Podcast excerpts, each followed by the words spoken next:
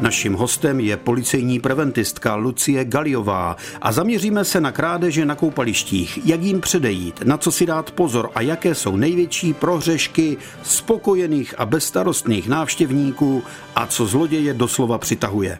Tak těch nebezpečí je opravdu spousta. Člověk musí už při návštěvě eh, vodních areálů a středisek eh, minimalizovat veškerá rizika, která se pojí právě s tím pobytem u vody, abyste se nestali terčem nenechavců a nedošlo eh, k nějakému neštěstí, být třeba při plavání ve vodních plochách, protože ta opatrnost je na místě nejenom v souvislosti s krádežemi, ale také při pohybu na vodních plochách plochách a také v areálu těchto středisek. Takže my to vlastně rozdělíme dnes do dvou kategorií. Ta první bude taková příjemnější a to bude, jak ohlídat své děti a manželku a manžela, aby se jim něco ve vodě nestalo. A ta druhá potom bude o tom, co se může stát třeba s naším autem, když se ho zaparkujeme někde, kde to není hlídané. Tady bych chtěla hlavně uvést, že už při balení osobních věcí na takovýto pobyt nebrat sebou přemíru cených věcí, větší obnos peněz, řetisky nebo dokonce počítač,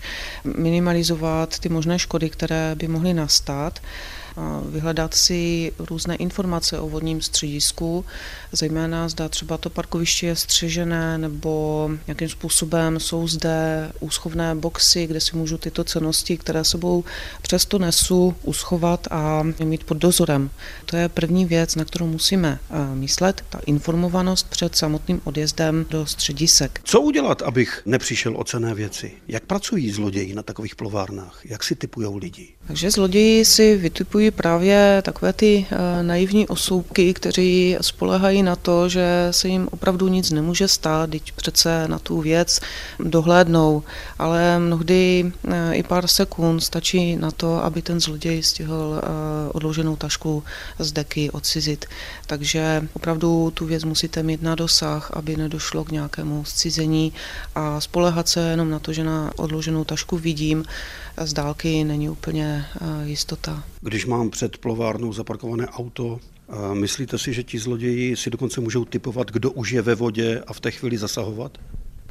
Určitě můžou další dobu sledovat lidi, pozorovat, kudy se pohybují, kde se nachází, zda právě vozidlo opustili, zda je v bezpečné vzdálenosti na to, aby mohl spáchat ten trestný čin. Posloucháte seriál Bezpečný průvodce džunglí zločinu, tentokrát s policejní preventistkou Lucí Galiovou. Když opouštím své auto, jdu na plovárnu, beru sebou ty tašky, děti. Co s tím autem udělat? Předtím, než opustíte to vozidlo, nic nenechávejte vevnitř, eh, žádné cenosti, žádné tašky, doklady, peníze, všechno si vemte i se zavazadlového prostoru, protože eh, zloděj může proskoumat i tyto uzavřené, neviditelné, skryté místa a zkuste, zda jste opravdu uzamkli, jestli eh, opravdu dveře jsou zamčené. Blíží se léto.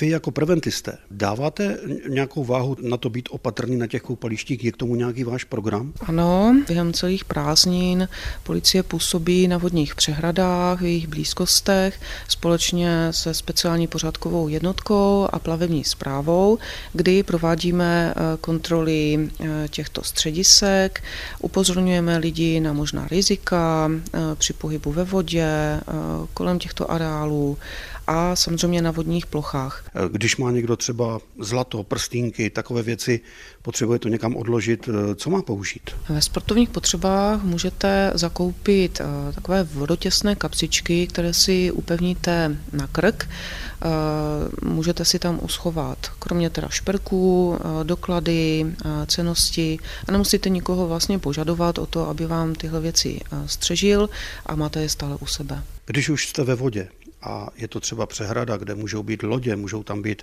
plavci. Existuje něco, čím by se mohli zviditelnit, aby do nich ty lodě nevrazily. Vzpomínám si, že v loni byl takový případ, že loď srazila plavkyni, bylo z toho zranění. Aby nedošlo k takové kolizi, člověk si může pořídit eh, reflexní bojku, kterou si připevní a jde bezpečně vidět. Takže při plavání je to výborná pomůcka bezpečný průvodce džunglí zločinu.